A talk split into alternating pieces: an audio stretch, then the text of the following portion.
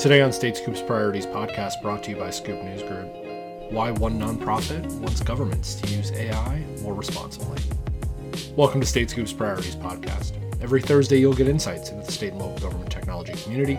You'll hear from top leaders across the state and local world and learn about the latest news and trends ahead for the industry. I'm your host, Jake Williams. A nonprofit research organization is asking the Federal Trade Commission to force governments and their vendors to use AI more responsibly. The Electronic Privacy Information Center, or EPIC, said in a recent complaint to the FTC that government agency use of Thomson Reuters Fraud Detect is in violation of several federal rules. Grant Fergusson is the author of The Complaint and an Equal Justice Works Fellow at EPIC. He tells StateScoop's Keely Quinlan about how and why he filed the complaint. I'll start by saying that this took three years in part because it was so hard to find this information. Um, EPIC as an organization has a history of filing open records requests for government misuse of technology. We're a privacy and technology advocacy organization. So we do a lot of research and investigation into all sorts of different things. And this started out as just another one of those, where we had heard a bit about how the DC government uh, was using different automated technologies for a whole bunch of different things. So we started submitting open records requests under state freedom of information laws. And one that popped up was this system called Fraudcaster by this company called Pondera. And we started this back in 2021. Um, we had kind of just initially been working on this after reading a book by the author Virginia Eubanks called Automating Inequality, which went into really great detail of all the different ways that states were using AI to really kind of screw up public benefits programs. Um, the more that we looked into the records we received from these open records requests, and I'm sure I'm, I'm speaking to the choir, these can take months to actually resolve, uh, and you have to push back and you have to be kind of aggressive with agencies sometimes. Um, but we started to trickle, get a trickle of information back about the system from both DC and a few other states that we um, sent similar records requests to. And we found some concerning things. Um, concerning both because the information we found suggested that they were using data and analytics that didn't make sense for fraud detection. Things like social media profiles, things like how far you were traveling for groceries, you know, all kind of like random assortments of information. Um, and also concerning because there was information that we weren't receiving from the government. These are things that were deemed proprietary and confidential, so they were redacted sometimes they would say that they didn't have the information, that the government never received this information from the vendor. Uh, and so we started to look into a private company, in part because we were looking into the government and the government was contracting with the private company. And this kind of blossomed into this multi-year investigation into what all these private companies were doing at the core of some like state level public benefits programs. You know, these are the the like linchpin of the social safety net, and a lot of private companies were just making the decisions for state governments. Uh, and so we started with the open records request, and then we started looking more and more into what these uh, companies were. We found out that Pondera was acquired by Thomson Reuters, which is a massive, I mean, everyone knows it. It's a massive conglomerate that uh, kind of has uh, arms touching so many different types of our information ecosystem. It's a massive data broker. It's collecting a bunch of information from a bunch of different sources. Um, and we found that it was roping in this fraud detection software into its whole information ecosystem. Uh, so we started looking more directly into it. Um, the work that I did over the past year was more specifically around the contracts themselves. How are these companies getting into government services and finding that they were able to get a bunch of money from governments without providing a lot of information. So this whole investigation was uh, trying in our position as a you know third party civil society organization to get as much information as we can from state governments, from impacted individuals, from news stories, really getting as holistic an approach as possible to understand what was happening and throwing it into this complaint. Um, we don't have all the information, and I, I think you'll find when you read the complaint fully, if you haven't already, uh, that there are some parts where we say, hey, we don't have this information. They're not being transparent.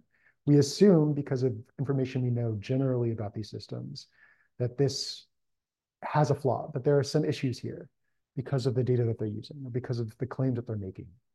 Um, but so much of the information that we got was from pushing back on these open records requests and then looking at what journalists like you had already been covering over the past few years and kind of placing them together like puzzle pieces.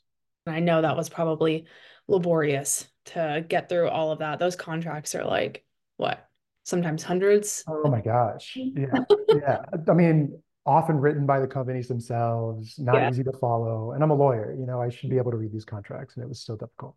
Yeah, yeah. Um, but kind of going back to what you were saying, central to y'all's complaint with the FTC um, was the misuse almost of this personal data, like you said.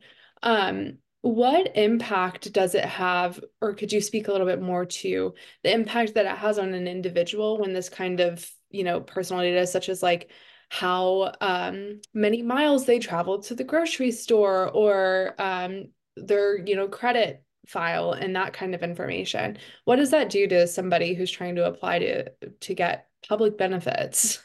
yeah, it's a good question. And I think there are two main issues that people who are applying and receiving public benefits have to grapple with when they're faced with a lot of these AI systems. And I'll caveat this by saying that Fraud Detect isn't the only one out there. There are dozens of different systems plugging in in various ways within public benefits programs.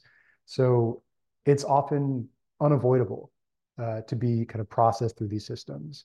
Um, and you won't get that information. So the two issues that I often see stem from the risk of errors and bias, and then the risk of what I'll call opacity or public benefits recipients not knowing what's going on.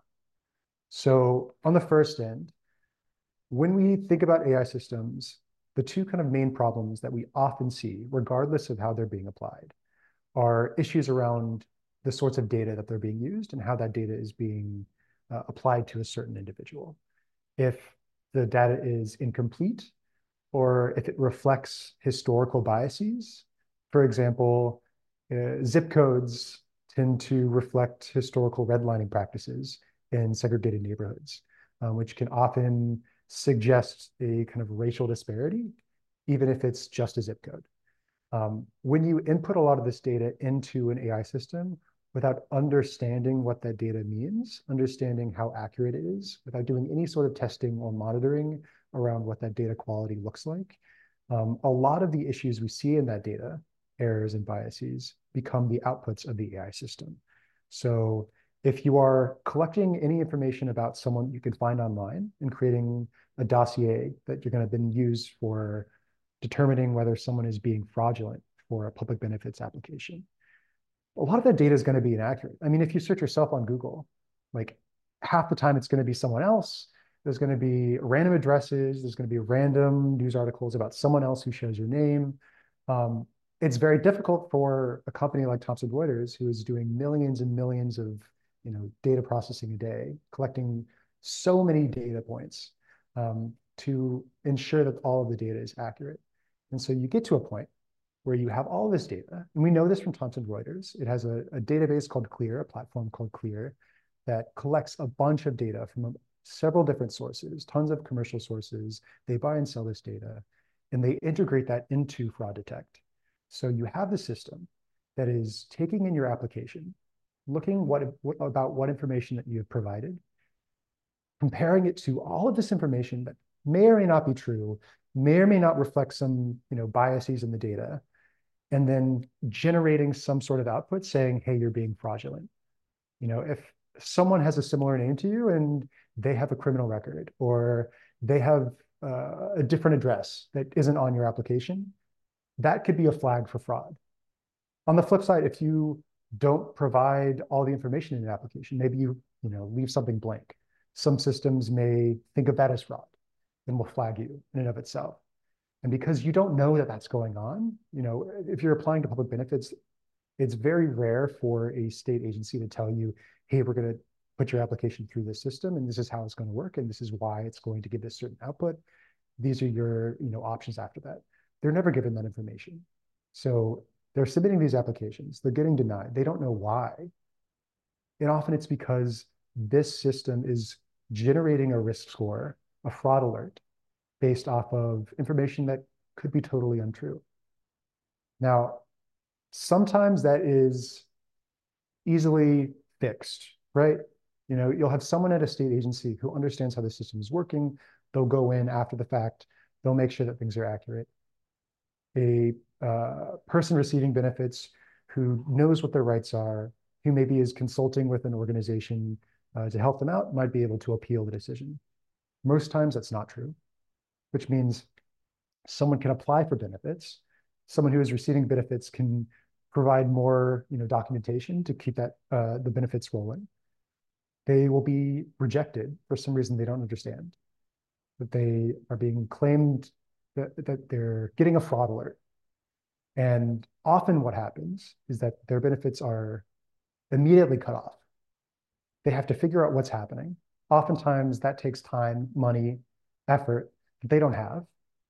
And so they have to go through months, sometimes years long processes to try to get their benefits back.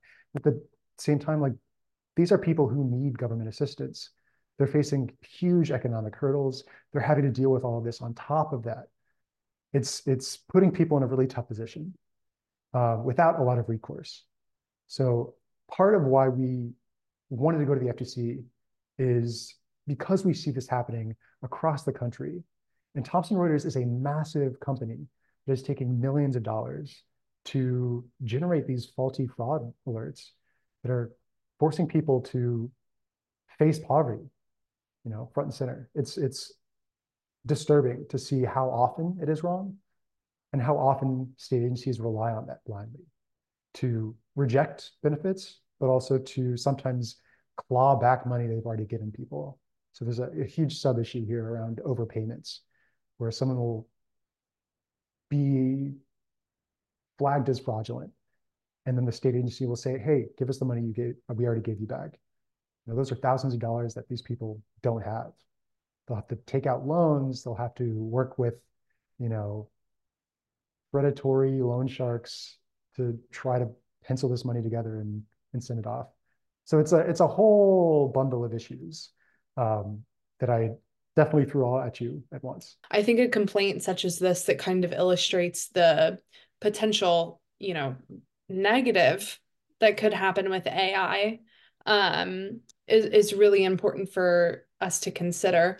Um, so what do you think, in your opinion, are some of the like top line takeaways that like state administrators should potentially, you know, heed as a warning before um, you know, going through and implementing an entirely like new system? Sure. In AI. I'd say first and foremost, don't take AI companies' words at face value. There's been a lot of great work at the state and federal level to set down guardrails, as you just said, and start with those and understand that you, as a state administrator, know better how these systems should operate than the vendors who are providing these AI systems. At the, the second one I would always say is be careful about how the data that you are providing these vendors is being used. Always go back to what the uh, what the audience you, how do I say this? As a state administrator, your goal should be to improve the services that you provide to residents of your state. Always consider what those residents are going through. Make that process easier for them, and the whole system will become better as a result. A lot of these AI systems are taking control away from state agencies without giving them the amount of knowledge and oversight they need to make sure that things are being happen are happening responsibly. Um, so know that you have the knowledge and the expertise you need to do this properly don't be swayed by fancy AI snake oil or fantastical claims about what an AI system can do. We're not there yet. We won't be for years. Grant Fergusson, Equal Justice Works Fellow at the Electronic Privacy Information Center. You can read more about him and responsible AI use at statescoop.com and in links in today's show notes. You can subscribe to the Priorities Podcast at prioritiespodcast.com and wherever you get your podcasts. While you're there, be sure to leave a review or a rating on the podcast page. That small extra step helps more people like you find the show. This podcast is a production of Scoop News Group in Washington, D.C. Adam Butler and Carlin Fisher help put it together, and the entire Scoop News Group team contributes. Until next week, I'm Jake Williams. Thanks for listening.